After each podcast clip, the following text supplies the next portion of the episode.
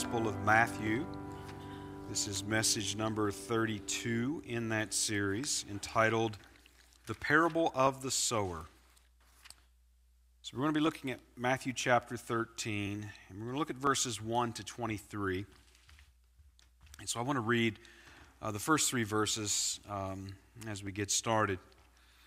The same day went Jesus out of the house and sat by the seaside, and great multitudes were gathered together unto him, so that he went into a ship and sat, and the whole multitude stood on the shore. And he spake many things unto them in parables, saying, Behold, a sower went forth to sow. So, chapter 11 gave us Jesus' rebuke to the cities of Galilee because they had not repented, despite the fact that they had witnessed the majority of his kingdom sign miracles. And then chapter 12 follows with a series of interactions where Jesus' rejection by the leaders of Israel is, is made very clear, um, and their rejection is sealed with the unforgivable sin of attributing the power of the Holy Spirit to the power of Satan. And now, the Pharisees, as leaders of that generation of Israel to whom the Messiah came, they were watching Jesus, trying to find fault with him they were asking him questions, trying to entrap him. They were deliberating uh, about how to accomplish his execution. And so they asked Jesus in that chapter for an apocalyptic sign, such as was prophesied to accompany the day of the Lord. Well, Jesus had already performed many messianic kingdom signs among them. And he told them that there's no sign that would be given to that generation uh, other than the sign of the prophet Jonah, which he uh, further explained uh, to be pertaining to his death, burial, and resurrection. Now, we noted how that repentance just kept coming up, and we saw it in, in the past couple of chapters in particular. And one reason is because the Old Testament made it very clear that the repentance of Israel must precede the establishment of the kingdom.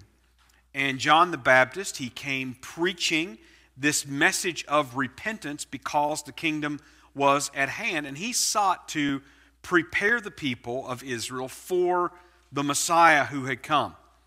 But they had not repented, they were not ready, and so they would face judgment rather than the establishment of the kingdom.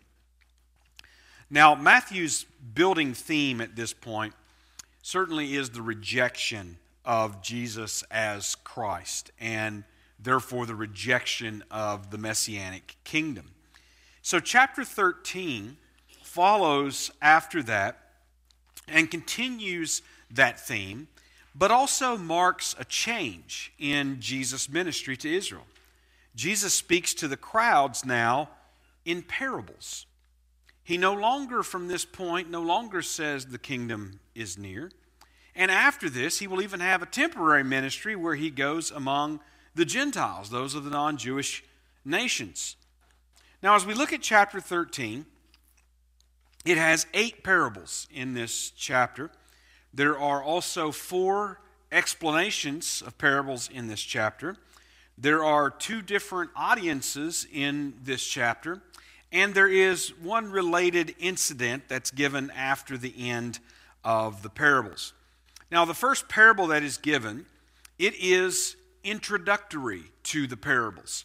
And the last parable that occurs in the chapter is conclusory to the parables. And those six parables between all begin with the kingdom of heaven is like, some likening to the kingdom of heaven. Now, the audiences in chapter 13 were the large crowds, and those are outside and uh, by the Sea of Galilee, and that large crowds out there included his disciples. And then the other audience is just his disciples privately in the house away from the crowds. So when you look at this chapter and you follow along, the crowds heard four parables in this chapter and no explanations. The disciples heard those four parables, plus they heard four more parables, and they also heard four explanations of parables from Jesus. And then the incident at the end further illustrates the rejection of Jesus by his own. So again, it is, it is a related incident and then sort of transitions um, into the next chapter, the next part of Matthew's gospel.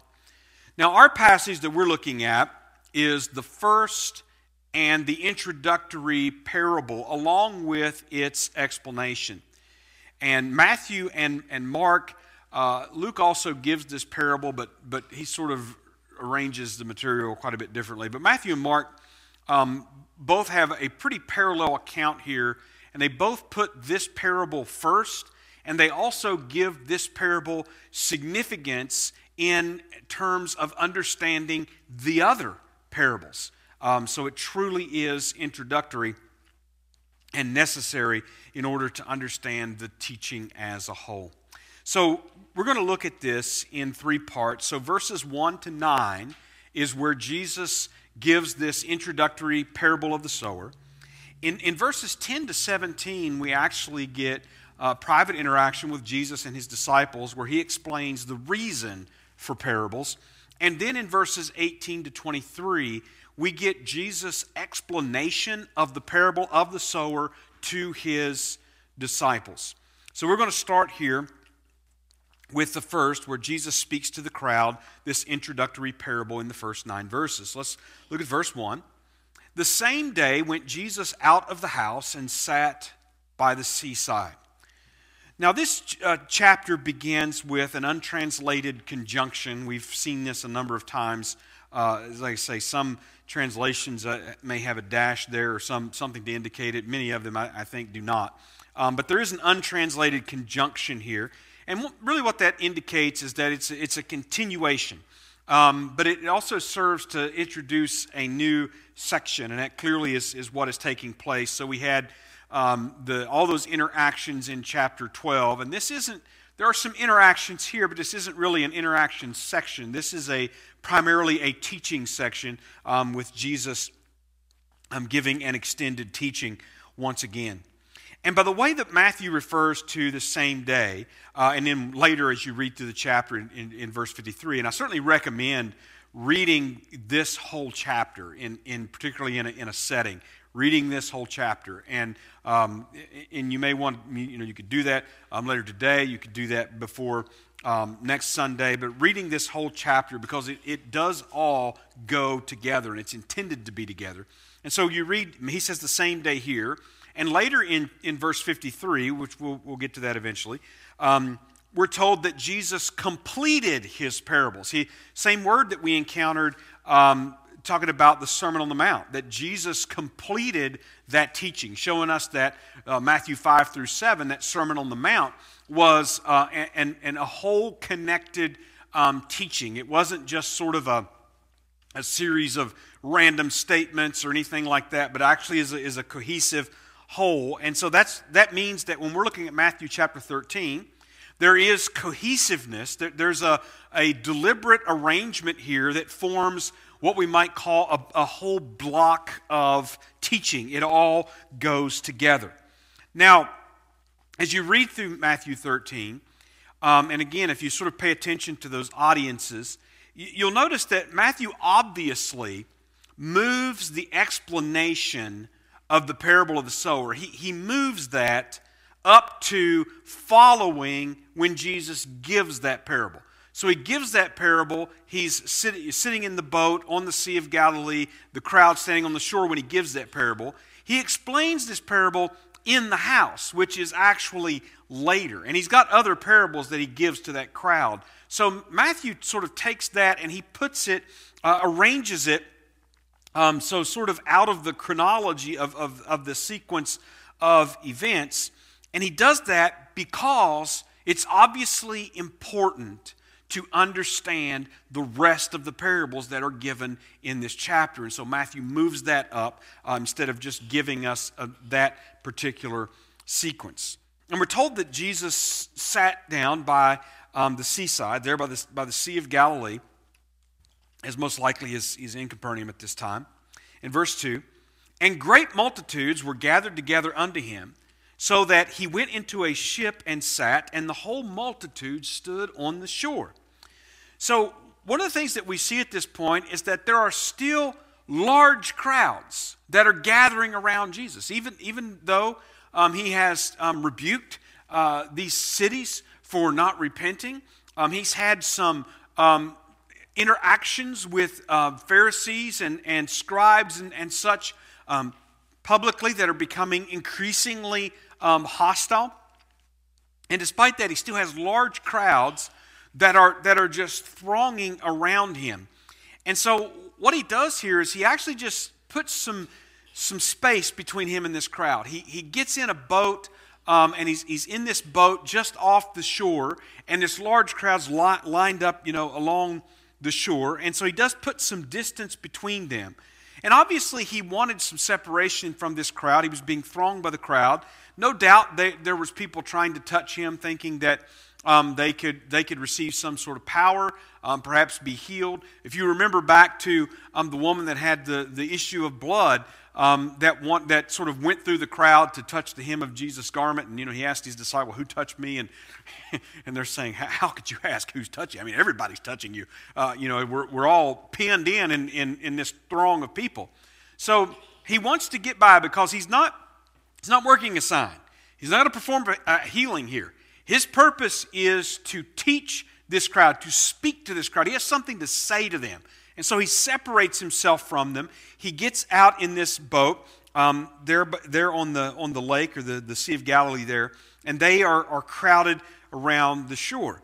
Verse 3 And he spake many things unto them in parables, saying, Behold, a sower went forth to sow.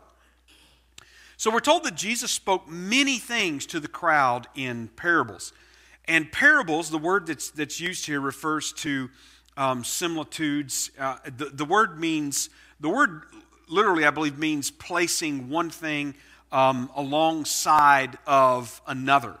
And it's the term, though, refers to a, a certain rhetorical device, um, which could be used in teaching, um, where some truth is illustrated by comparing or likening it to something else. And if uh, oftentimes, um, you know, we do this in teaching, no, no matter what the subject might be. Uh, you know, teachers may, may do it in school. Uh, it may be used for some on the job training. And usually, the idea, when it's successful, is to take something that somebody already knows and understands and compare it to something that they don't so that, so that they get understanding of the thing that they don't have knowledge of. All right, so that's, that's just sort of, of typically um, what the word means by comparing or likening to something else. So again, it's not saying that this is the something else. It's just a, it's just a comparison that's made to illustrate some truth. Now, in this case, Jesus tells this brief narrative, just this, this little, um, little story um, about a sower going out to sow in a field and the results from the scattering of seeds onto different kinds of soils. But the meaning of the parable, it's not about farming. It's not about botany or, or plant biology. The meaning of, of the parable, we will get an explanation of. And, and also, when Jesus speaks in a parable, it's also not about anything and everything that we can dream up to fit into this story. Oftentimes, we can look at that like the parable of the sower and we can think of, well, well maybe it, it's like something else. And, and um, we think, well, maybe I can illustrate some other truth with this. Um, and, and certainly, you know, we're capable of doing those sort of things. But our meaning of this parable is what Jesus meant when he gave it. And that's what we need to seek to understand. Of course, in this case, he explains it. And so we certainly know how, but we also learn how to interpret parables more generally um, by understanding it. So the par- parable began there at the end of verse 3. Behold, a sower went forth to sow. It runs through verse number 8. Go ahead and read this. And when he sowed, some seeds fell by the wayside, and the fowls came and devoured them up. Some fell upon stony places where they had not much earth, and forthwith they sprung up because they had no deepness of earth. And when the sun was up, they were scorched. Because they had no root, they withered away. And some fell among thorns, and the thorns sprung up and, and choked them. But other fell into good ground and brought forth fruit, some a hundredfold, some sixtyfold, and some thirtyfold. All right, so this parable, uh, that's, that's the parable that Jesus gives. Now, he, will ex- he explains this parable in, in verses 18 to 23. Um, so I'm, I'm, we'll keep the explanation of the parable to, to those um, particular verses. Just want to notice a few things. One is notice how the parable begins and how the parable ends. Jesus begins there in verse 3 with this parable by saying, Behold. This is, a, this is an interjection that's telling them, listen, pay attention, take heed. And then, how does the parable end? Well, it actually ends with Jesus' words to the crowd in verse 9 Who hath ears to hear, let him hear. So that Jesus begins by saying, pay attention, you know, listen up, take heed. And then he ends by saying, whoever has ears to hear, let him hear. Now, Jesus is, is clearly here referring to the fact that there are people who had ears to hear, and there were people who did not have ears to hear. And this will be better understood as we proceed. So that brings us now to the second part, which is actually almost like a, a, a parenthesis uh, beginning here with verse number 10 because Matthew just sort of places um, this interaction with Jesus and his disciples privately. Uh, and again, its importance is because we need it to understand how to understand these parables that Jesus gives. So we're going to start with Jesus giving the reason for parables in the first place. This is not an explanation of the parable of the sower, but a reason of why he was teaching in parables to begin with. So we'll start with verse number 10. And the disciples came and said unto him, Why speakest thou unto them in parables? Now, again, verses 10 to 23 are, are, inserted here. You know, if you're trying to follow along the, the, like the flow of what Jesus was saying when he's on the boat, this is sort of, of inserted here. Um, and he's speaking privately to his disciples from here to verse 23. When you get to verse 24, he goes back to the crowd. So, again, not a linear sequence of events, but Matthew arranging this to understand and to, de- to develop Jesus' theme. So, the disciples, he mentions, the disciples asked him this question. And by disciples, he's referring to the apostles, to the 12. Um, and they asked Jesus why he was speaking to the crowds of Israel there in, in northern Galilee. Why is he speaking to the crowds of Israel in parables? And there's, there's some important um, conclusions that we can draw actually from their question and, and the context of what's taking place. One, they use the, the plural there. Why are you speaking to them in, in parables? And that, along with the question itself, shows that this was not you know, immediately after one parable that, that Jesus goes aside um, and explains it to his disciples and then comes back and tells the others. Um, no, that, that's obviously not the way that it happened. And the disciples also have noticed that something has changed, that something is different in the way that Jesus is speaking to these crowds.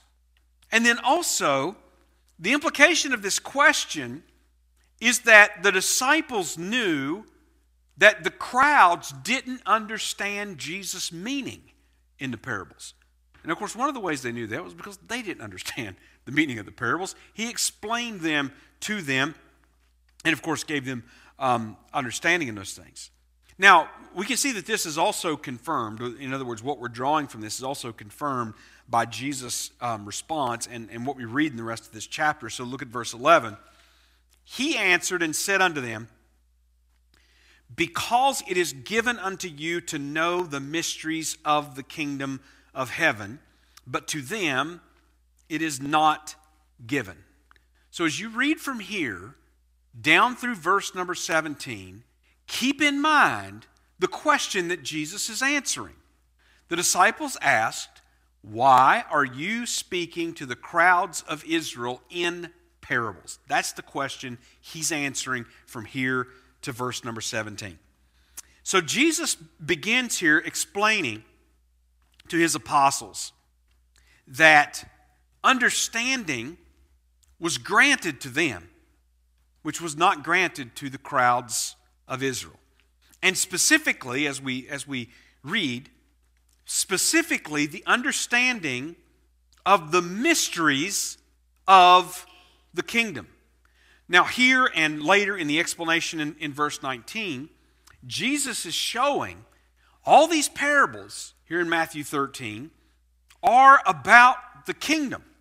And they are given so as to simultaneously conceal and reveal truth about the timing of the kingdom. And again, we'll see that as we study this chapter. So Jesus uses this word for mystery and refers to the mysteries of the kingdom. Now, as you go through the New Testament, this word for mystery, um, in this sort of, a, of an application, refers to some truth that had been hidden and was presently being revealed. Something that has been concealed that's now being made known. Wasn't known before, is now being made known. Matthew, Mark, and Luke all refer to the mystery of the kingdom in connection with these parables. So that is one usage. Outside the Gospels, um, there are some other usage. Paul, in Romans chapter 11 and verse 25, refers to the mystery of temporary blindness happening to Israel and the gathering in of Gentiles. There's also Paul referring to the mystery that Gentiles should be fellow heirs by faith alongside Jews without becoming Jews. Um, that's uh, Romans chapter 16, verse 25, Ephesians chapter 3, verses 1 to 13, Colossians chapter 1, verses 26 and 27, and so on. There's another mystery that Paul refers to, and that is the mystery of local churches in Ephesians chapter 5 and verse 32. And again, these are things that were not known in the Old Testament, things that had been hidden but were presently being revealed. Another of those mysteries is the glorification of living saints alongside that of resurrected saints in the very same moment at the sound of the trumpet. That's 1 Corinthians chapter 15 verses 51 and 52. And then there's four times that this word is used in the book of Revelation that refers to um, certain eschatological events. But again, the commonality is that this word is used of things that had not been known prior to that time, things that were not revealed and, and, and were not understood prior to that time, but are now being revealed. So Jesus tells his apostles that to them it has been given, it has been granted that they will understand the mysteries of the kingdom. Now, the mystery of the kingdom, specifically, that Jesus is referring to and that comes out through the, the parables in particular, is that despite the fact that the Messiah had come just as he was prophesied to come, the kingdom would not be established until he returns after a long time of being away. Now, again, that's not all in the parable of the sower, but it is in the parables that Jesus gives, these kingdom parables. Now, what's important to understand is that this is being revealed. It's not changing the kingdom, it's the revealing of a truth that had, had not previously been revealed or understood. Now, notice also that Jesus refers to the kingdom of the heavens, and the, the word there, it is plural. Uh, it, I think it shows up like 12 or 13 times in this chapter. Um, and, and, every time that it is used, that's the intention. There's one time that it's singular, uh, heaven, uh, and, and, and it really could be translated air or sky because it's referring to where birds fly. But other than that, this is the kingdom of the heavens. Now, we've talked a little bit about um, the kingdom of the heavens, and, and Matthew particularly uses this phrase. It's the kingdom of Old Testament prophecy and expectation. It is the messianic kingdom, the millennial kingdom. It is the kingdom where the son of David, who is David's Lord, sits on David's throne in Jerusalem, ruling over the united tribes of Israel and all the nations of the earth. Now, the heavens that is referred to, this is the place of the throne of God. And it is where the kingdom comes from. And it is described by Daniel, and we've, we've talked about this. Matthew um, uses this title, Son of Man, and there's a connection with, with um, the kingdom of heaven. Um, it's where the kingdom comes from. The Son of Man receives the kingdom and comes with the clouds to the earth in, in Daniel chapter number 7. And so, again, that is the, that is the, the connection of all of these things and, and why Matthew uses this term, the kingdom of the heavens. why it appears in this gospel. And Jesus is speaking about the mystery of the kingdoms of the heavens, of the kingdom, rather, of the heavens. Now, it's important to understand that the parables, as we read uh, again, and there's more parables than, than just this one, uh, the parables of the kingdom that we read, these, these parables don't alter anything about the nature of the kingdom. But in the, even in this chapter alone, there are at least, um, it's consistent with five different descriptions pertaining to the kingdom from the Old Testament. So the Old Testament, in places like Daniel chapter 7, verses 21 to 27, anticipated judgment preceding the coming of the kingdom. The coming of the kingdom also means reward for the righteous. Places like Daniel chapter 12, verses 2 and 3. The kingdom will be worldwide. Places like Daniel chapter 2 and, and even Psalm 2 and verse 8 and others. The kingdom will come suddenly when it comes. Places like Isaiah 46 13, uh, Daniel chapter 2, verse 34, and verses 44 and 45.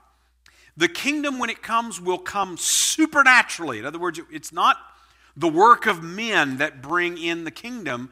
It comes supernaturally. It's the work and the power of God. Uh, Daniel chapter 2 and verse 34 as well. And those last two in particular are envisioned um, by John in Revelation chapters 19 and 20.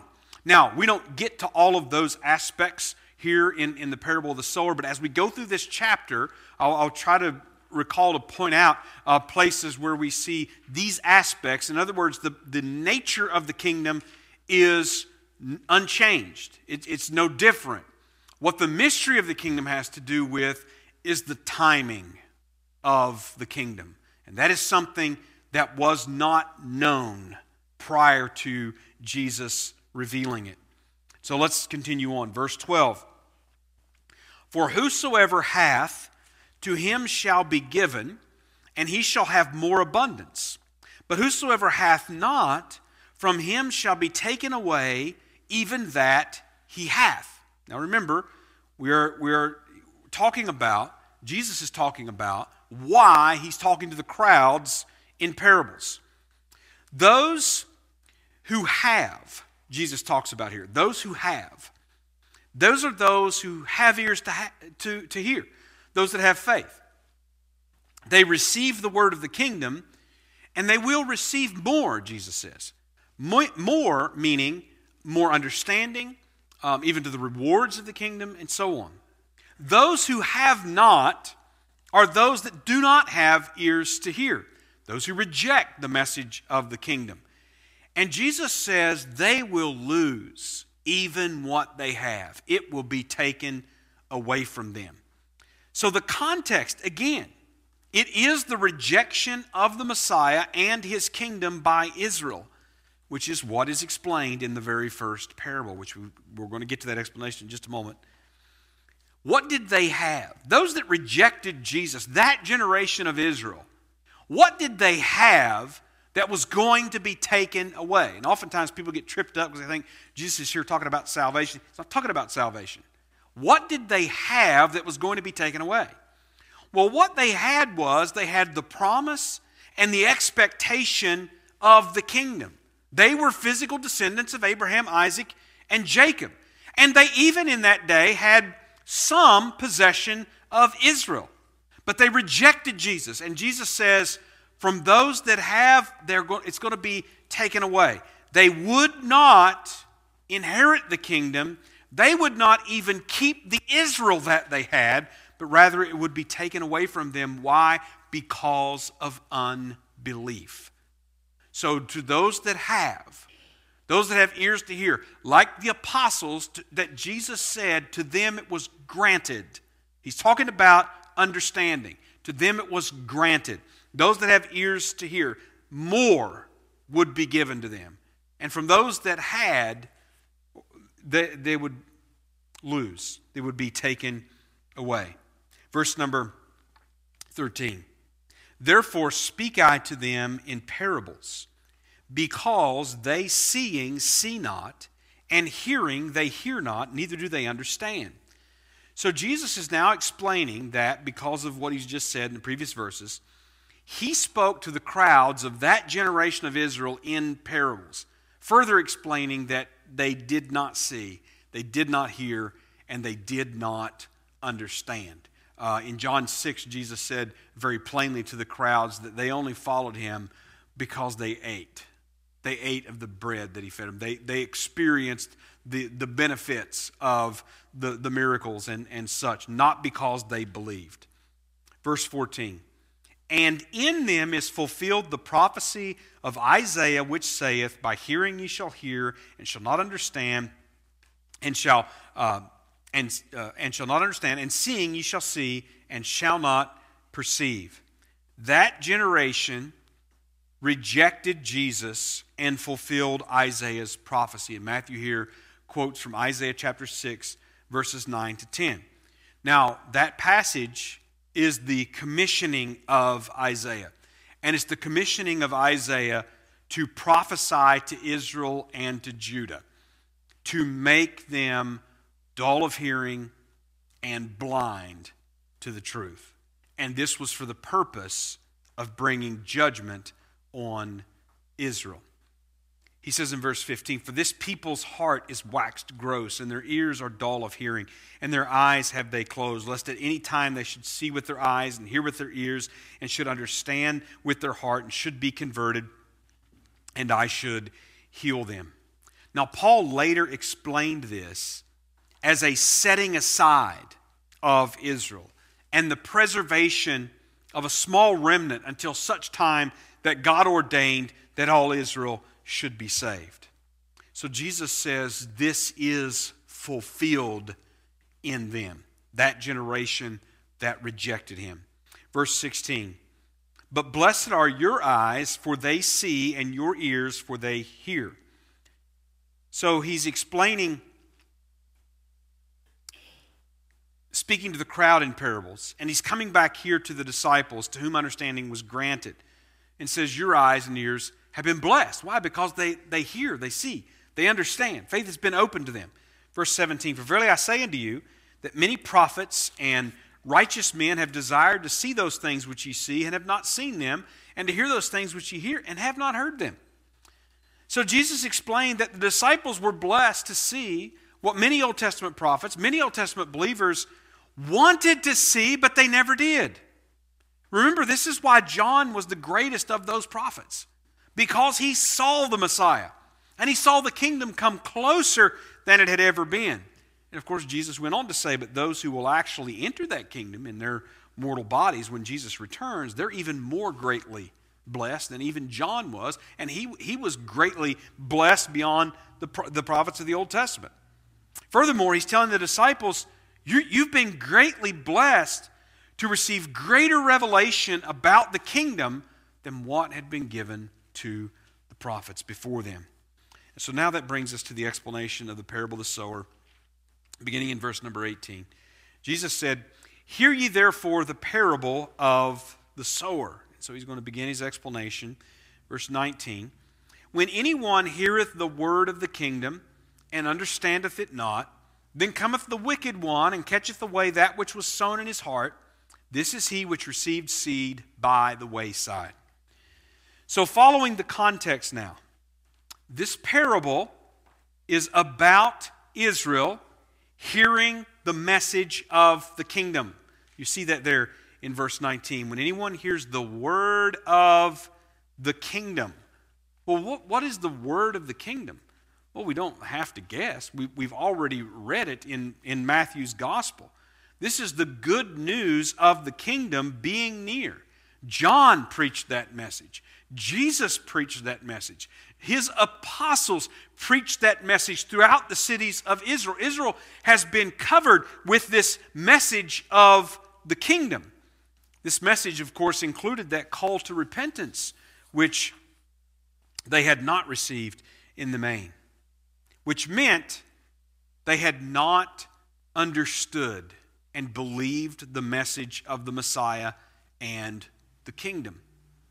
Remember how that Jesus had spoken to them about John the Baptist when he said he was Elijah who's prophesied to come before the day of the Lord if you would receive it, but they would not receive it. And so the kingdom did not come with the coming or the sending of Elijah. They wouldn't receive it. So, this is about, this parable is about the response of Israel to the coming of the Messiah and the message of the kingdom that was presented to them. And he says here, um, continuing in, in verse 19, the, the seed by the wayside, he says, the wicked one. And the wicked one refers to Satan, whose work was likened to birds swooping in um, to snatch away the seeds before they can take root and grow. So these are describing uninterested hearers. They heard the message, but they were not interested in it. Then he continues, verse 20. But he that received the seed into stony places, the same is he that heareth the word and anon with joy receiveth it. Yet he hath no root in himself, but dureth for a while. For when tribulation or persecution ariseth because of the word, by and by he is offended.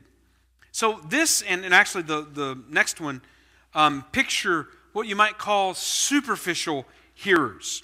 Now, he describes this rocky bed that is covered with a thin layer of soil. In other words, it's not good ground. And the hearers, they receive this message with apparent joy, but he says they don't have deep roots of true faith. So when trouble and persecution arise because of that word of the kingdom, they're stumbled and they and they fall away. Verse 22 He also that received seed among the thorns is he that heareth the word, and the care of this world, and the deceitfulness of riches choke the word, and he becometh unfruitful. So here he describes ground that's covered with weeds and it's likened to those other superficial hearers. They, they receive the word, there's an apparent eagerness. It seems to be a good reception. And again, Jesus is, is at the time that he was telling that parable was sitting on a boat with this shore crowded with all these crowds of, of people of Israel that were gathering around. They received the word with apparent eagerness, but Jesus says the cares of life and the love for the riches of the present world still master them. They're still enslaved. And so they're choked out and they have no fruit. What does that mean? Well, Jesus explained that just a, a little bit ago.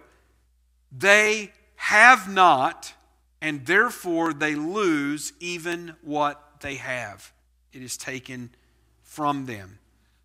All three of these did not repent. And we have, we've seen that very clearly. We've seen examples of these in Matthew's gospel. These types of responses to Jesus and, and to his message and to his signs. We've seen examples of these types of responses, and we've seen Jesus declaring plainly, You have not repented. And yet they're still crowding and, and thronging around him. Well, then we get to the last one, verse 23. But he that receives seed into the good ground is he that heareth the word and understandeth it, which also beareth fruit and bringeth forth some a hundredfold, some sixty, and some thirty. So the good ground is like the hearers that received this message of the kingdom with understanding, meaning they repented and they believed. So they had faith, they had ears, they had eyes. And what happened? More is given to them. That's what we see in this fruit, this yield. More is given to them, more abundance, more understanding. And we see this played out, actually, in the work of the apostles in particular, as they complete the revelation and they explain these mysteries so that we even here today, reading this word that they have given us, um, of course, through the inspiration of the Spirit, might understand these mysteries. So, the parable of the sower functions in this chapter. It's, it's an introduction to the parables and the understanding of the meaning of the parables. And this particular parable, parable of the sower, explains those responses to Jesus by that generation of Israel. And again, if you're thinking about that Old Testament expectancy, it's, it's, it's difficult to reconcile the rejection of Jesus. Now, we know that it's there because we, it's been revealed and we look back and, and we can see it. But it, it, it's hard to understand that. If this is, he's truly the Messiah and he has come, then judgment should, should come and this kingdom should be established. But that didn't happen. And we see that the response on the part of Israel in the main was to reject him. This parable of the sower also assures satanic opposition to the word of the kingdom and Israel receiving her Messiah. And, and we see that as very evident, especially with the, um, such an increase of, of demonic activity that we see in, in and around Israel during this time. This parable also assured them of persecution and of afflictions, which the apostles, again, truly experienced, as Jesus said. But this parable also assures victory and that the kingdom will come according to God's foreordained plan. Well, because there was a remnant that, that received it. So Jesus told his disciples that this was according to Old Testament prophecy. And he's talking about the rejection of the crowds and the reason he's speaking to them in parables. Now, we can understand what happened, and we can also be assured that all will be fulfilled, including those things that have not yet been fulfilled, like the coming of the kingdom when Jesus returns. And, and we know where we are. We're in this present age between the first coming of Jesus and his return. And so the message to us today is not that the kingdom is near, um, but that it is coming when Christ returns in judgment. And this message to us is also that we must repent and trust in Christ alone and in his righteousness for forgiveness of sins and salvation from the wrath to come. And then, of course, the promise is we will receive abundantly more than we can even think in the kingdom when He comes.